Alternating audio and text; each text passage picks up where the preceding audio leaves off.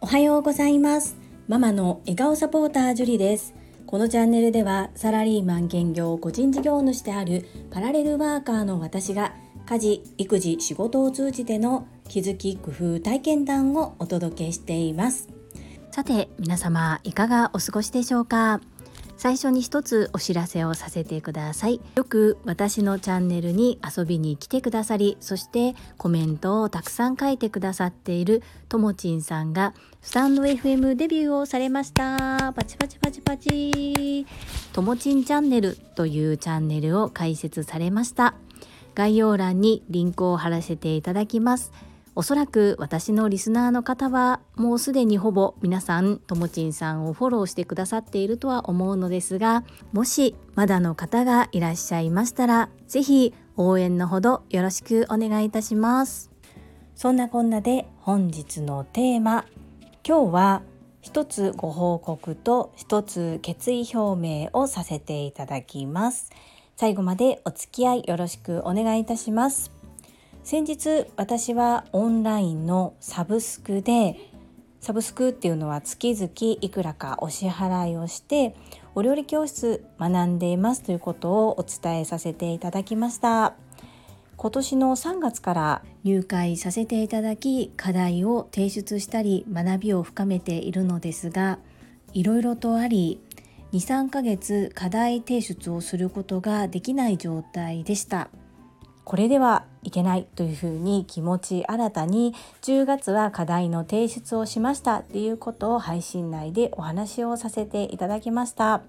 そしてギリギリハロウィンの日10月31日に10月の課題を提出しあとは先生の判定待ちでした。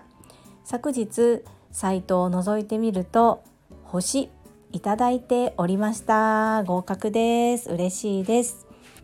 これで私のトータルの星の数は8個。2年後にこちらの料理教室ということを考えておりましたので77個になるまでまだまだ先は遠いんですがこれもコツコツスキルと知識を身につけて本当に自分の身の一部となるようになるまでしっかり学んで技術スキルを身につけていきます。そして学びながらアウトプット。家族の反応を見つつ私もいろいろとチャレンジ成長していきたいと思います。そして2つ目は読書の課題です。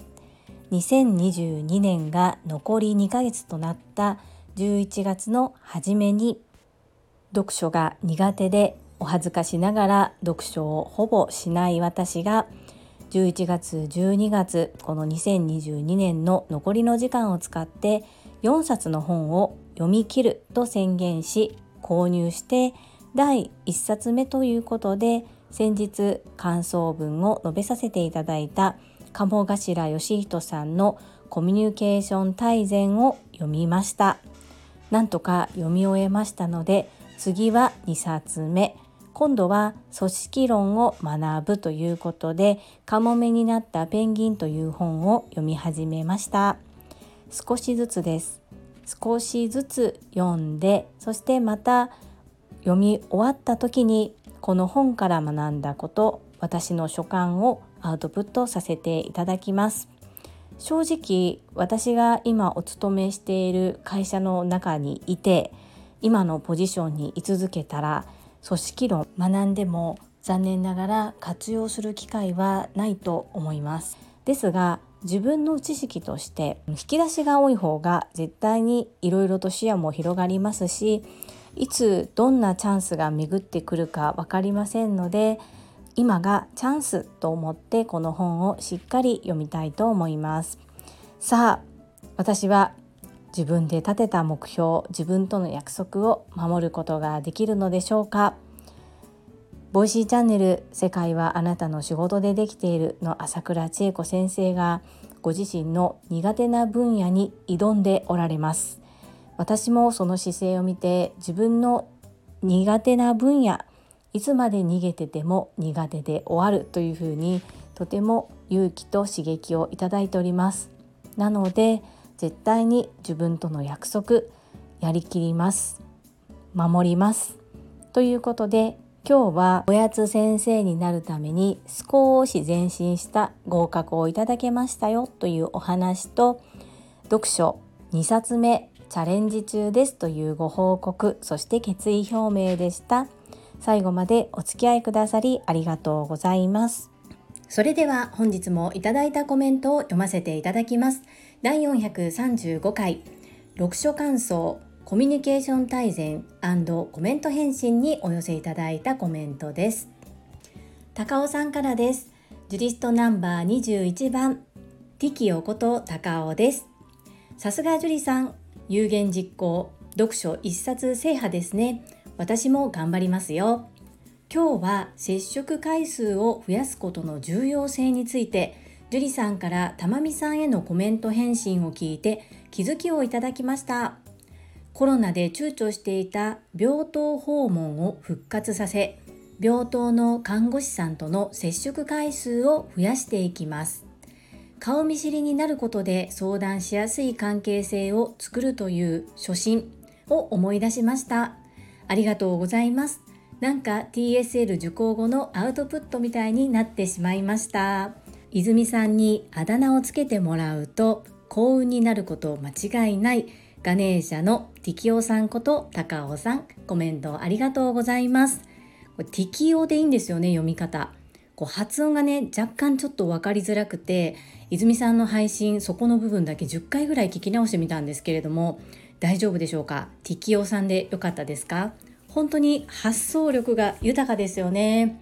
私本名もジュリなんですけどジュリちゃんジュジュジュリンコなどそんなあだ名はありましたがジュリアーノは初めてですね。なんかイタリアーノみたいでちょっとおしゃれじゃないですか？さすがおしゃれ番長イズミーナだなというふうに思っております。テキオさんコメントありがとうございます。はい有言実行しました。ですがまだ残り3冊残っております。なので少しずつコツコツ積み上げていきたいと思っております。そしてたまみさんへのコメント返信をヒントに初心を思い返していただいたということで私もなんだかとっても嬉しくなりましたコメント返信私がとても楽しくてさせていただいているのですが本当にいただくコメントからの学びも多くそしていろんな角度からいろんなお話が聞けるっていうのはとっても素敵なことだなというふうに思います少し朝倉千恵子先生のお気持ちがわかる気がします。ガネーシャ、ティキオ、高尾さん、コメントありがとうございます。続きまして、たまみさんからです。樹里さん、こんばんは。鴨頭義人さんのコミュニケーション大全。9月にゆかさんから購入させていただきましたが、実はまだ読めておりません。気がついたら、積読が20冊も積み上がっておりました。以前は月に3冊ぐらいは読んでいたはずなのですがここ数ヶ月は学びを言い訳にサボりまくっています。言い訳いらんでーですね。笑い。まだまだ欲しい本がたくさんあるのでまずは目の前の20冊を読破します。樹里さん刺激をいただきました。いつもありがとうございます。いちご屋さんのご提案に大賛成です。樹里さんのシンデレラストーリーをぜひ出版しましょう。予祝しておきます。ハート。石間美さんの一夜限りの復活ホストのご提案も実現したら嬉しいですね。ハート。ホストクラブは未経験ですが、井上圭一先生ならぜひ駆けつけたいです。たまみさん、コメントありがとうございます。たまみさんが積んどくになってしまうのは私は仕方がないと思っています。今まで月に3冊読んでいた本から学びを得ていたたまみさんが今はオンラインのレッスンから学びを受けておられる。しかも女性専用の営業塾トップセールスレディ育成塾のみならず他にも受講をされているのでこれは当然の結果かなというふうに思います。1人1日24時間しかありませんし睡眠を削ると不健康になります。寝る時間を確保した上で優先順位をつけていくってとっても難しいですが今たまみさんが積んどくになっている本はきっと学びが一旦一段落ついた時にまた読む機会ができるのではないかと思います。そしてたまみさん個別にメッセージも送らせていただきましたがアウトプットとしてスタンド FM さらにブログそしてインプットを複数掛け持ちでされさらに会社でもリーダーとしての役割を担いそして子育てもされている。本当に本当にお忙しいと思います。倒れないでくださいね。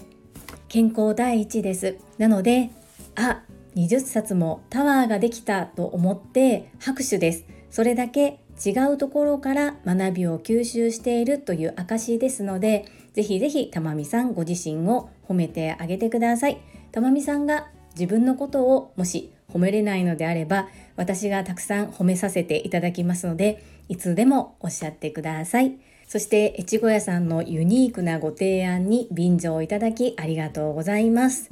そのようなストーリーになるよう私は精進します。諦めませんよ。いつも応援くださりありがとうございます。続きまして第436回整理収納お片付けとは？コメント返信にお寄せいただいたコメントです。アラカンマサミンさんからです。ジュリさん不要なものとは1年以内に使っていないものなんですね。使えるか使えないかで判断してました。お片付けが苦手な私にとってもためになるお話ありがとうございます。今年こそ年末に慌てないよう今からコツコツお片付けに取り組みます。荒川まさみさんコメントありがとうございます。これ結構衝撃的じゃないですか？使えるか使えないかでどうしても判断してしまいますよね。でもそうするとなかなか今物に溢れているので片付かないんですよね。まず一番最初に大切なのはゴールを決めることなんですけれどもどんな暮らしがしたいのかどんなお家に住みたいのか？どんなお部屋にいるとハッピーな気持ちになるのか？ではそのハッピーな自分がいたい空間を作るためにはどうすればいいのか？っていうまず目標を掲げてそして整理不要なものを取り除くを行うと進みやすいです。しても不要と判断したものを捨てなくてはならないというふうに思い込んでいる方が多いです。なのでそこは一旦頭の片隅に寄せておいて要か不要かを分けてみるととてもすっきりしますよ。ぜひお試しください。まさみんさんコメントありがとうございます。続きましてテニスバカさんからです。樹里さん毎度会員番号3番のテニスの人ですお片付けはルールですこのフレーズどこかで聞いたことある言葉ですね笑い確か朝倉先生が伝説のホストの方の講座を紹介する時の言葉だったような点々点。気のせいですね。去年から学びに自己投資していて感じるのは向き不向きがあってもルールを覚えればできるということ。ただルールを覚えても身につけるには実践の場が必要だということ。実践するためには応援してくれる人かっこ背中を押してくれる人が必要だと感じました。来年樹里さんにお片付けのことでご相談したいことがあるのでその時は是非力を貸してください。ほなほな。テニスバカさんコメントありがとうございます。そうですよね。いろいろとルールを知るとできるようになることってありますよね。一つごめんなさい。訂正をさせてください。お片付けはスキルですというふうに申し上げました。スキルなんです。モテ男美男子になるために歯のメンテそしてヒゲ脱毛それから学びそして読書テニスを向上させるためにランニングやテニスのパーソナルレッスンを受けたりと本当に精力的に動いておられるなぁと思っております。テニスバカさん確か配信の中でお片付けについて語っておられたと思うのであまり悩みはないのかなと思っていたんですが私でわかることであれば一旦お話を聞かせていただきたいと思いますコメントありがとうございます続きまして中島みゆきさんからです。樹里さんおはようございます。すみません。コミュゼン本の購入先について私の理解力不足で失礼いたしました。おっちょこちょいで困っております。これに懲りずに今後とも末永くよろしくお願いいたします。ハート。中島みゆきさんコメントありがとうございます。とんでもないです私の方がちょっとややこしい話の仕方をしてしまったなぁと思って反省をしておりますどなたが聞いても勘違いがないような言葉選び説明の力っていうのを身につけていきたいと改めて感じております中島みゆきさんこちらの方こそ今後とも末永く末永くよろしくお願いいたします。続きましてコッティさんからです。ジュリさんおはようございます。会員番号24番のコッティです。行ってみたかった。番号をいただきありがとうございます。お片付けの方法を簡潔にお知らせいただきありがとうございます。私は片付け苦手だなぁと思っていましたが誰でもできるようになるんですね。早速教えていただいた方法で少しずつ整理していきますコッティさんコメントありがとうございますそして会員番号そんなに喜んでいただいて本当にありがとうございますとっても嬉しいですそう働く忙しいお母さんほどお片付けを苦手だと思っている方が多いように思います。これは当然なんですね。そこまでやっぱりこう時間取れない。でもだからこそその片付きやすい仕組み作りっていうのをしておくととっても楽になります。例えばですが家族が交通事故に遭ったってなった時にすぐに保険証書出せますでしょうか？私はある程度まとめているもののさっと出せるような状況にはなかったんですねそういったところも含め探す時間をなくすっていうのは最初仕組み作りをするにはやはり根気がいりますし時間もかかるんですけれども最初に仕組みさえ作っておけば、まあ後で少しメンテが入るとしても探す時間というロスを少なくすることができるので本当にお片付けってメリットがたくさんです。コッティさんぜひやってみてください。コメントありがとうございます。続きましてまみさんからです。ジュリさんおはようございます。石まみです。有料級の配信ありがとうございます。私本当に片付けが苦手で今日の放送の内容を試してみます。お片付けはスキル。学べば誰でもできるようになる。そして大切なポイント。お片付け全体の8割を占める。整理を根気よく行っていく。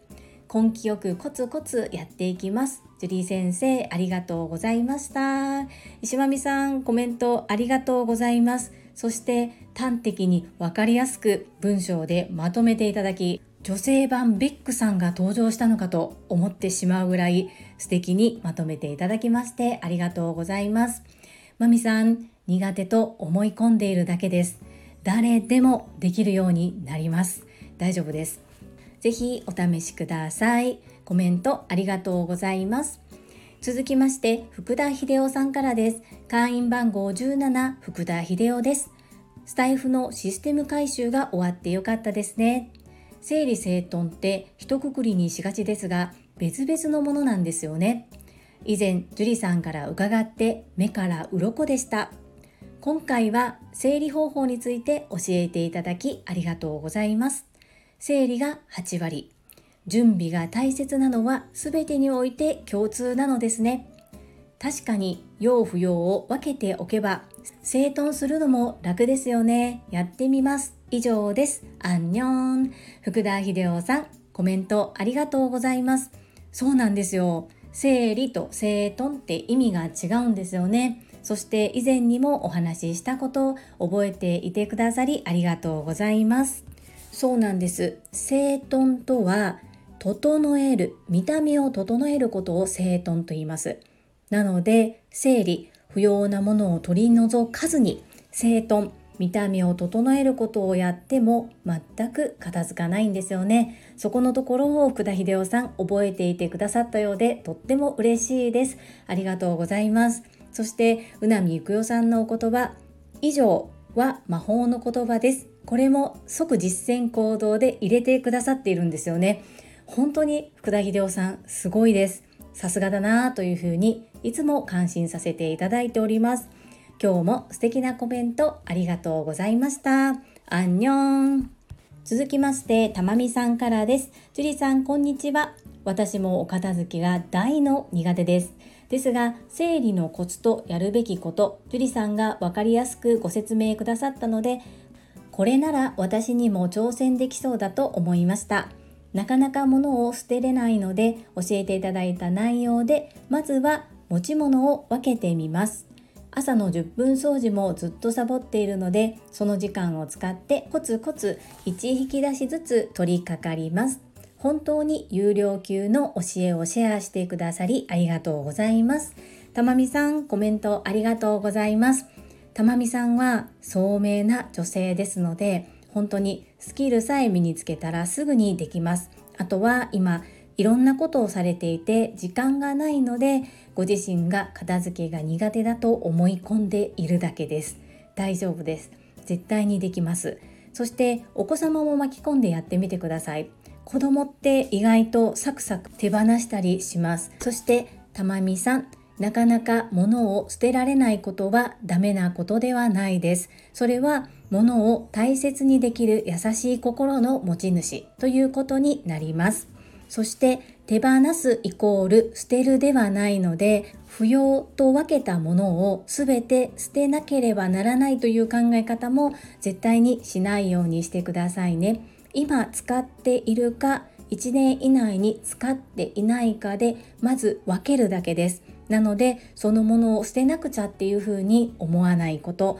ご自身がなかなか物を捨てれないっていうことを責めないことが大切です。まずは一回分けてみてくださいね。できますよ。絶対できます。そして本当に5分でも10分でも大丈夫です。こちらの方こそいつもコメント本当にありがとうございます。続きましてゆうこれたかさんからです。元ミス宝塚ファミリーランドの樹里さんへ。お気づきになられましたか？昨日の朝倉先生の Voicy 内の石垣島のまみさんからのコメントで7つの習慣からの言葉が引用されていました。7つの習慣は社会人としての基本の木となりますので頑張って読了してくださいね。それと先日の放送内でジュリさんの美肌についてのお話がありました。実はジュリさんの美肌に関してはずっと気になっていました。差し支えなければ樹里式美肌の作り方を教えていただけたら嬉しいです。感謝してゆうこれたかさん。コメントありがとうございます。耳が痛い。7つの習慣必ず読みますので本当にお待ちください。基本中の木を社会人として26年間放置してきたことをお詫び申し上げます。そして私に真正面からドカーンと7つの習慣知らんなんて社会人として終わってんでって言ってくれてありがとうございます。お肌の調子はですねきめ細やかなツルッツルのとっても綺麗な肌をしているっていうわけではないんですが少し前にもそして過去にも何度かご紹介させていただいている夢かなう石鹸を使うことによって私のトラブルは改善されました。もともとそうですね生まれて3歳ぐらいからアトピーがありましてずっと皮膚科に通う子だったんですね。で母親がそれを心配して皮膚科に通いながらもできるだけ添加物がないような手作りの食事をずっと作ってくれていました。そんな母の影響もあり私も子どもたちには可能な限り手作りのものを食べさせるように家ではしています。食べ物も影響すると思うんですがそんな私、まあ、手とかえっと、肘そして足の膝の裏とかにアトピーがよく出てたんですけれども顔だけはなぜかずっと出ずに来たんですね。そしてちょうど多感な頃もニキビとかもあまり顔にできずに来たんです。ところが今私46歳なんですけど昨年の夏45歳の夏ぐらいにですね顔に白ニキビとかこうポツポツ口の周りとおでこにニキビができだしたんです。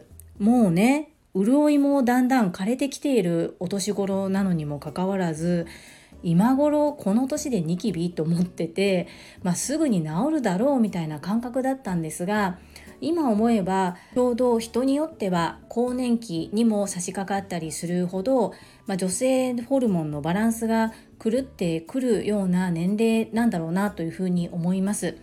で全然皮膚科に通ってもいろんなことを洗顔変えてみたりしても全然良くならなくってで女性皆さんそうだと思うんですがたった一つこうプチッとなんか顔にできただけでも結構テンション下がりません？でやはり肌は綺麗な方が自分もテンションが上がりますよね。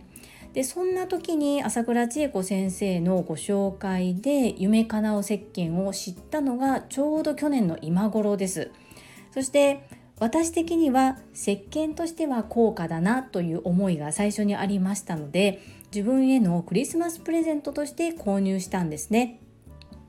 ところがですね持ちがいいし材料にとてもこだわっておられて無添加ということで無添加でそしてお一人で作られていてということであればやはりこれは値段は高くないなというふうに思えたんですね。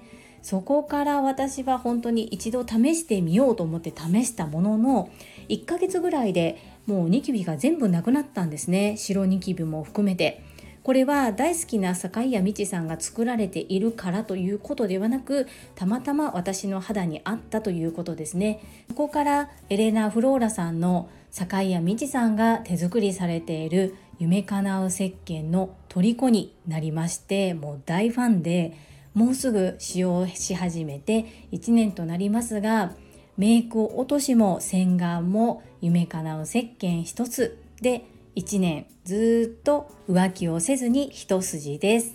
今回概要欄にまたエレナ・フローラさんの URL 掲載しておきます。もしちょっと気になっているんだけどっていう方がいらっしゃったら是非自分へのプレゼントとして購入してみられるのはいかがでしょうか。とってもおすすめです。そしてトラファミリーの皆さんの中には男性がいらっしゃいますよね。で男性の方も洗顔に使ったりあと髪の毛を洗うのに使っている方が多いです。ユフコレタカさんもそうですしいつもコメントくださる福田秀夫さんもその一人だと存じ上げております。それから越後屋さんも使われてますしテニスバカさんも使っておられたと思います。よろしければお試しください。